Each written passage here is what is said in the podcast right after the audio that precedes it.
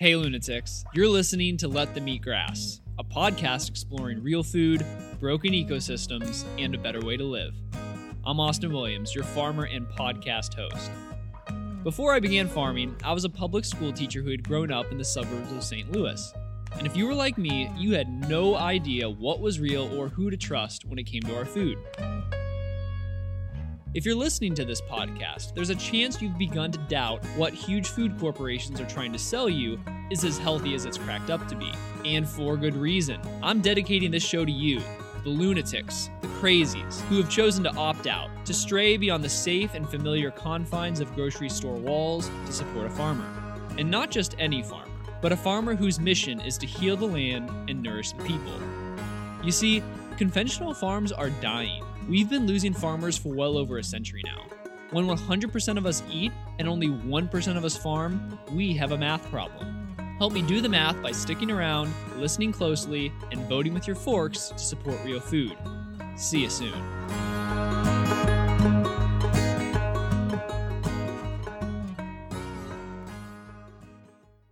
Hey, lunatics. This weekend, I joined my wife's family in Minnesota for this post wedding reception in the Great White North. And the main entrees were so perfect three different kinds of soup. And, you know, I figured why choose? So I got a bowl of each. And I just wanted to take the time to publicly pass on my ecstatic congratulations to Tyler and Sarah Nelson. Uh, I just want you to, to know, if you're listening to this, that marriage will always be worth it.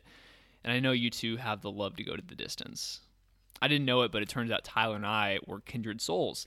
Uh, he just moved from Washington to Minnesota, and he currently works at a greenhouse. He wants to focus on the intersection between biblical kingdom work and eco conscious living. That's so cool. There will definitely be an upcoming episode that was the offspring of our conversations. Now, back to the show. So let's talk about health. My recent low water mark for weight was 155 pounds. I had almost accidentally been adhering to a carnivore diet for a few months when I ate almost nothing but leftover pasture raised beef, lamb, and pork from a donated chest freezer. I ate until I was satisfied. I imposed no dietary restrictions on myself, besides staying away from consuming simple carbs and sugar on a regular basis. All this extra fat I didn't even know I had just melted away. Kelly thought I looked better, and I even realized that I accidentally had a six pack of abs. But once our daughter Tessney was born, all that changed. We were swamped by the generosity of our church and our families. Pretty soon, their food began to fill our fridge. Our grocery costs were almost non existent for like two months, but the food was having a very obvious effect on our body. Um, after about two months, I had climbed back to 170 pounds. I mean, that's 15 pounds. Don't worry, you know, I'm back to around the high 150s now. But seriously, across the board, Americans are getting shorter and stouter. We are slightly shorter than we were two decades ago, but we're 15 pounds heavier. Six decades ago, that's the 1960s, folks, we were on average 30 pounds lighter than we are today and only an inch shorter. Our physical health is one of the first parts of us that most people see. Before they get to know your laugh, love, personality, sexuality, ideas, hangups, and dreams, they see your body. And our body is a message to the rest of the world about the kind of food we're eating when no one else is around. When we're sick, our body suffers. And I mean, it means something we're doing isn't working, right? I mean, maybe it's not enough sleep, maybe we're too busy, but maybe we're eating the wrong kinds of food. It saddens me that the first place most of us visit when we feel sick is the pharmacy rather than the farmer's market. There's huge, huge money in synthetic mes- medicine. This year, the top three pharmaceutical companies in the US were collectively valued at over $28 billion. That we only spent around 711 million at farmers markets, to give you a comparison. Even for people who make the step away from the pharmacy and towards the farmers market, it's still hard. Part of what keeps more people from finding a diet that works is the excessive amount of misleading and contradictory information out there. Every year, it seems like people are coming out with the next great diet that's going to end world hunger. And then every 10 years or so, a diet gets recycled and rebranded. Uh, what was wrong with the first one? Uh, 10 years ago, it was the Atkins diet. Now it's the keto diet. Hmm? How do I know what to eat when two different people seem to advocate completely opposite dietary positions? I'm specifically thinking of both veganism and the carnivore diet. Now, is there a diet out there that can capture the benefits of being both fully vegan and fully carnivore? Like, why do I have to choose? Simply put, I don't think there is a one size fits all diet out there. Different diets work for different people. I've seen countless videos of people going vegan and experiencing radical physical transformation. Their blood pressure drops, they shed weight, their arthritis goes away, etc., etc. And I've seen a similar number of videos in the opposite direction people going carnivore, shedding weight, improving digestion, clearing acne, etc., etc. There are even countless YouTube influencer vegan defectors on YouTube who switched to a meat inclusive diet only to be shamed by their followers. My wife Kelly followed one, uh, Elise Parker of Raw Alignment, who broke the news to her fans with much criticism. She, like many others, had claimed period problems, brain fog, rashes, and more led to their difficult decision. It doesn't please either extreme, but I think the easiest explanation for this seeming incongruence is that we're omnivores. We are capable of eating both meat and greens. A healthy, balanced diet will make use of both. The fact that humans can diet off extremes, like veganism or carnivorism, or take a more balanced approach and achieve amazing health. It's a testament to the incredible God that created us. We are resilient because we were created to be that way. And we're most resilient when we're eating the best food. Good food isn't just a modern concern. It's a theme that runs through historic Christian literature. You know, I was just reading the book of Daniel, who's a major prophet in the Bible. And as a young man, his country of Israel was captured by the Babylonians. He was taken from his backwards religious home to Babylon to be re educated in secular society by direct order of the king. But even as he was far from home, Daniel, along with his f- three friends, decided to follow a Jewish kosher diet by eating just vegetables and water instead of the meat offered by the palace guard. After 10 days, he was in better physical shape than the other Hebrews being re educated. He maintained a special relationship with God by eating a diet that was set apart from the rest of secular Babylonian society. Now, don't think I'm trying to say that veganism is the only way to biblically eat. Hundreds of years later, after the death of Jesus, the Apostle Peter saw a vision of a sheet being lowered from heaven. The sheet contained many animals, and a voice from heaven said, Get up, Peter, kill and eat. Do not call anything impure which God has made clean. For millennia, ever since Moses received instructions from God, Jews had eaten a kosher diet to set themselves apart from the surrounding nations. They would eat goat, sheep, and deer on special occasions. But among many other things, they didn't eat shrimp or pork. God was now communicating that the distinctions between holy and unholy food no longer applied. This had a twofold meaning. God's message of redemption now mattered for both Jews and non Jews, and his people could eat food that was formerly considered unclean. By Jesus' death, there was no longer a holy slash unholy distinction all people and animals had been made holy. At different times in the Bible, God's plan for his people's food reflected different needs. First, with the kosher laws, it was his need for them to separate themselves from the surrounding secular nations. But with the death of his son, he no longer wanted them to separate themselves. He wanted the good news of redemption in Jesus' name to go to the ends of the earth. He didn't want the human distinctions of holy slash unholy food to get in the way of spreading the gospel. The fact that the Hebrews were able to exist for thousands of years as a mainly vegetarian society, and then Christians were able to transition to a more meat inclusive diet, shows just how omnivorous we are. We can handle both extremes, even though we don't have to. I mean, really, diets can be tough to follow, I get it. But remember, lunatics, there are few things more valuable in life than your health. When it comes to diet and health, I couldn't think of anyone better to talk to than Mariah Boatwright. She had some pretty serious health concerns a few years back, which she has since alleviated by a diet of whole foods and pasture raised meat. Here she is. So, welcome back, lunatics, to another episode of Let Them Eat Grass. I'm here with Mariah Boatwright, who is the wife of one of my best friends in the world, David Boatwright, who started the incredible farm that gave me the start in farming that I had. So, welcome to the show, Mariah. Hey, thanks for having me, Austin. Yeah. So, the point of the episode today is health and is very very specifically the health change that people witness whenever they change diets and you know we're really passionate about a pasture raised diet. Can you can you tell me a little bit more about what a pasture raised diet means? Um, so for us, you know, pasture-raised diet means that, um, you know, our food, the animals um, that we raise and the, and the meat that we eat from them, um, it, they just eat the pasture. That's how God designed the animals to be, um, was to eat what he created for them with grass and, you know, lush pastures. Um, so, you know, just eating foods that, um, you know, weren't made in a lab or you know something like that. It just it's it's natural. It's nothing fake or um, you know just made up. It's just natural. Gotcha. And I know that, and I like I totally agree. Right? Like you know I'm with you 100. percent um, You're kind of like the un- unseen force when it comes to the farm. Like you know you are the battery that keeps uh, David going. You know you're you're the one who keeps you know the house running you know you're you're the one answering customer emails you know doing all this stuff so i'm mm-hmm. like you know in your uh, for you i want to i want to hear it from you like if you could imagine a perfect day what would you be doing and where would you be and who would you be with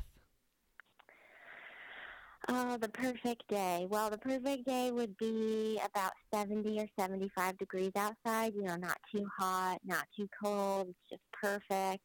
Um, but I would absolutely be outside um, and with my family, my husband, our two boys, going for a walk, um, you know, playing in a creek or going for a hike, anything outside, going for a Kubota ride to check the cows. Like that, that's my perfect day, just being outside with my family what sounds really cool is that your perfect day is like your life. Like some, I feel like some people's perfect day would be like, you know, meeting their favorite celebrity or, you know, going to some, you know, exotic destination.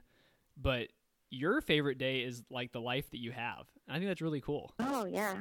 Yeah. I mean, don't get me wrong. I would love to have my toes in the sand somewhere.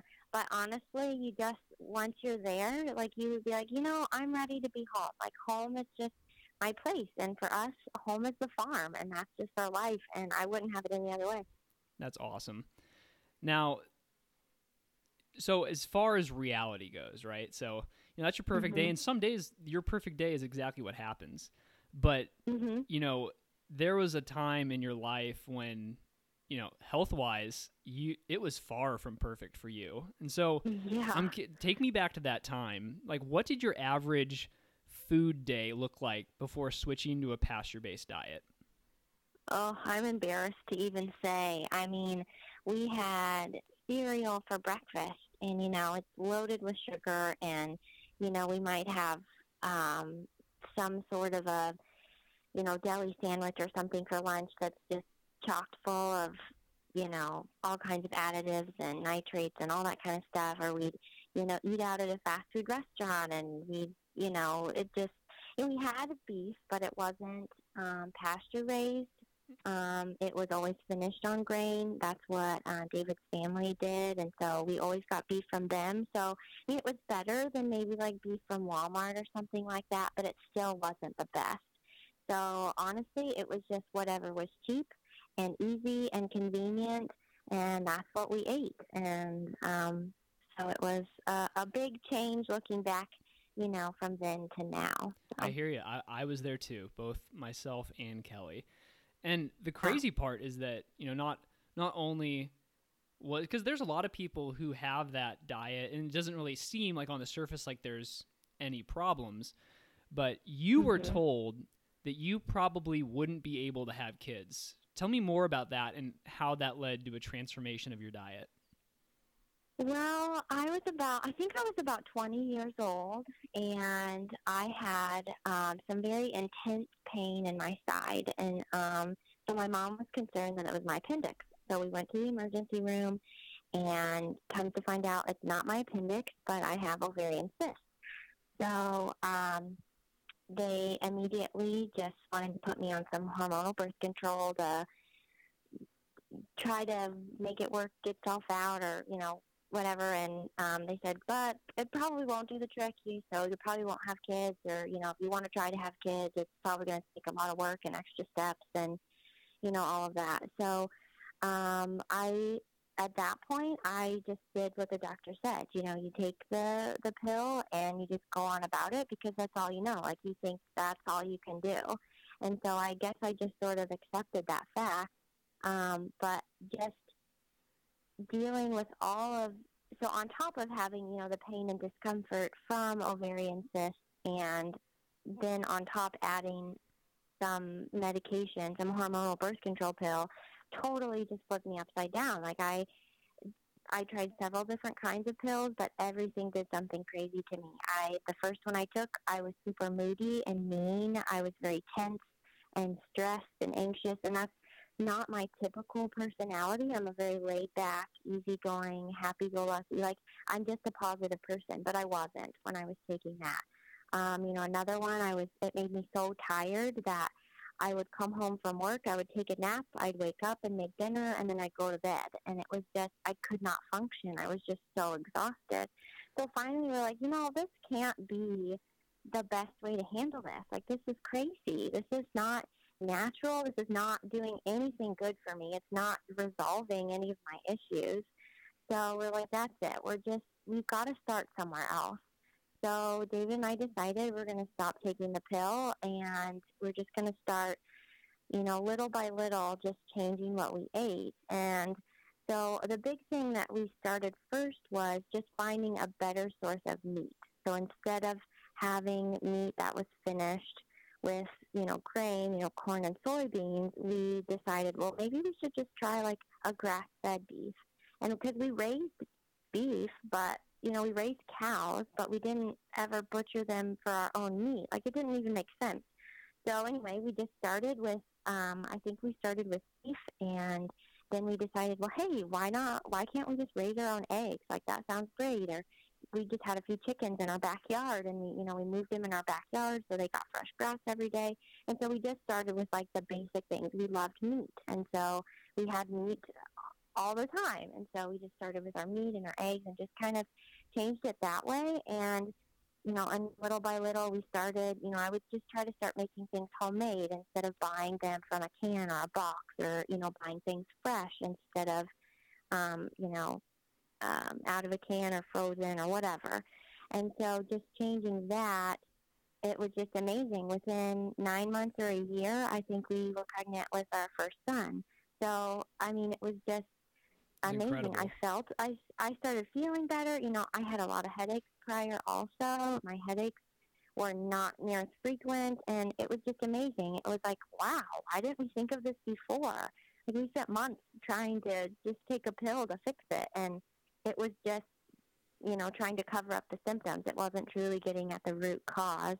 And so, and that's what the food did. It just, it just changed my body from the inside out. Like it just started with, you know, putting good things into my body instead of just trying to take the easy way out and just covering up with a pill. You know, So, I think that you're even like almost downplaying the severity of your symptoms from the pill because I remember David would tell me stories of you not even just feeling tired and needing to take a nap, but you would like sit down on a chair and you would like nod off to sleep. Like yeah. in the it, middle it of the was day. pretty terrible. Yeah, it was terrible.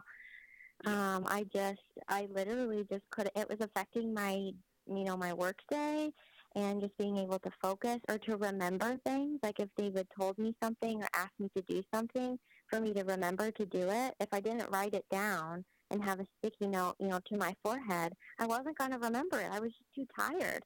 I couldn't focus.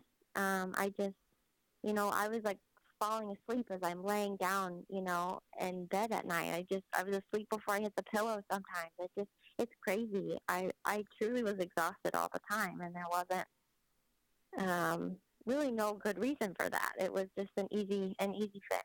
So, to change our diet. That's so. crazy. And you had mentioned that you'd Yeah. come from that conventional farming background, and you know, not everybody Mm-hmm. who listens to this podcast has a farming background, but they do eat conventional food. So Mhm. I'm I'm curious, since you you know you were so close to conventional farming, what was the Mhm. hardest dietary change to accept, and what was the easiest? Um, you know, I came. I grew up on um, a conventional chicken farm, and so my parents had um, six chicken houses, six chicken barns, and so you know we walked up and down the chicken houses, picking up dead chickens every day, and to and, you know doing it, I just thought that's what you did. Um, and so honestly, the, I think the hardest transition from conventional to what we are now, you know, in a pasture-based system, wasn't necessarily like a difficult diet change for me because once you realize that what you're eating is not good for you and like realizing the negative impact it was having on my health, that part ne- wasn't necessarily difficult for me. The hard part was like, okay, so how do I now, um, you know, interact with my family who doesn't necessarily agree with our pasture-based way of life now and still interacting with them and just not being, you know, um, judgmental towards them, but being able to show them respect and love, even though we don't agree with necessarily how I was raised. Like I would have chose to do something different. I would have been healthier had I known. But you know, so that that's hard. That family dynamic. So I don't know necessarily the diet change. Just that maybe wasn't like like once I knew it was not good for me, like, okay, that's it. I'm not going to eat that anymore. I don't want to. That part was easy. Maybe a hard part was um, being able to branch out and not be afraid to try new things Mhm. and um, just having confidence that I could learn to cook something different or cook something a different way or, you know, try to make something homemade instead of, you know, uh, out of a can. You know, growing up, we the only vegetables we ate were out of a can, Mhm. and that was, you know, we had green beans or corn. Like that's the only thing, only vegetables I remember eating. And so just changing from that mindset was hard. Like being able to branch out and try something new and not being afraid to fail. Like that's hard. You don't want to mess it up. And so that was the hard for me. Yeah. Um, so it was I think it was easy to realize, you know, hey, that's not good for me. So let's try something else. But then when you get to that spot of, okay, well what is the something else? That's difficult just being able to branch out and try something new and not being afraid to fail. So know, it I don't sounds know like if that answers your question yeah, it right. de- definitely answers my question. It's, you know, it sounds like you know friction with your family aside, and you know, I I definitely Mm-hmm. get my fair share of you know raised eyebrows whenever I bring my raw milk you know home and you know all, all my kind of stuff. yeah. Um, but friction, fr- and I because I know I know what that not like out they're not outright dismissive, but you know they also they definitely Mhm. don't agree with me. Um, Yeah. like friction aside, it's you know it sounds like you're overall you know very happy with the choices that you've made, and it's resulted in two beautiful boys, and you know Oh, absolutely. incredibly healthy life for yourself. And I'm curious, like you know we're fellow Christians. What role do you think diet plays in our personal relationship with God? I think it plays a huge role. I mean, I kind of touched on it earlier. You know, God created the animals to um, just eat the grass and the pasture, and so when I think there's just a sense of spiritual wholeness when you're eating, um, you know, food the way God designed it to be, and um, when I don't know, it's just it's just amazing. You just when you think about how God created it to be, I don't know. You almost just I feel like you can learn and understand and know God better when you are eating and doing the things the way that He created it to be. It just makes it more special and more meaningful. And I think you become more thankful um, to God for what He's given you because it's it's just.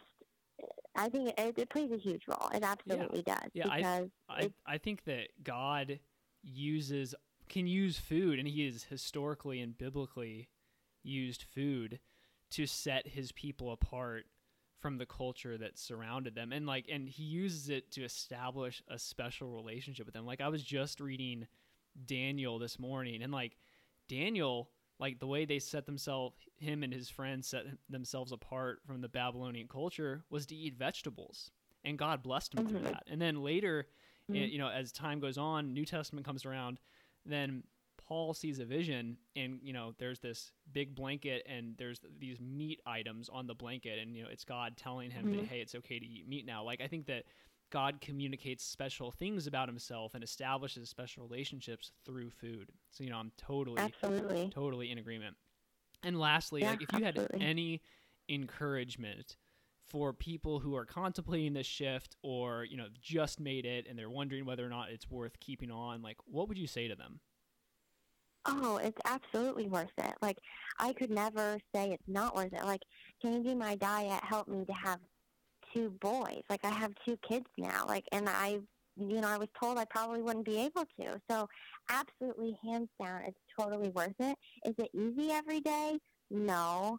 But I would just say, don't be afraid to reach out and ask for help, and don't be afraid to fail. Like, it's just, you just go simple. Take little steps. You know, we started with meat and and eggs, and uh, we just started with that. And then you can, you know, the more that you do it, the more you'll learn. And so it just takes time. Like, you know, Judah is almost three years old, and so it would have been, you know, over four years ago that we started this, and I'm still learning new things and new ways to eat food to eat food better and to make it better and so it just takes time like it's not going to happen overnight. So I would just encourage whoever's listening that's thinking about it or you think, man, that's just too much work or it just costs too much money or whatever. It's absolutely worth every single day, every single dollar. It's totally worth it. Just take tiny steps and don't be afraid to reach out to people and ask for help and do research. It's absolutely totally worth it. I couldn't agree more, and I know that if they would reach out to you, you have fed from the farm, you'd be more than willing to help guide them down the right road.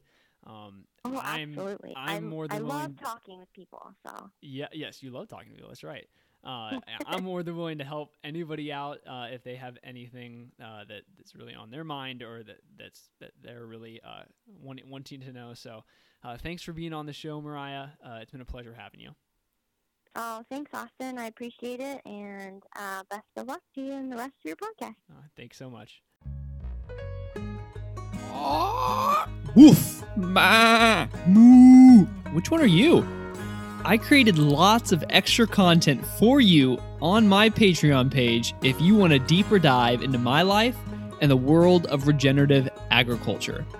I need your support to keep doing this.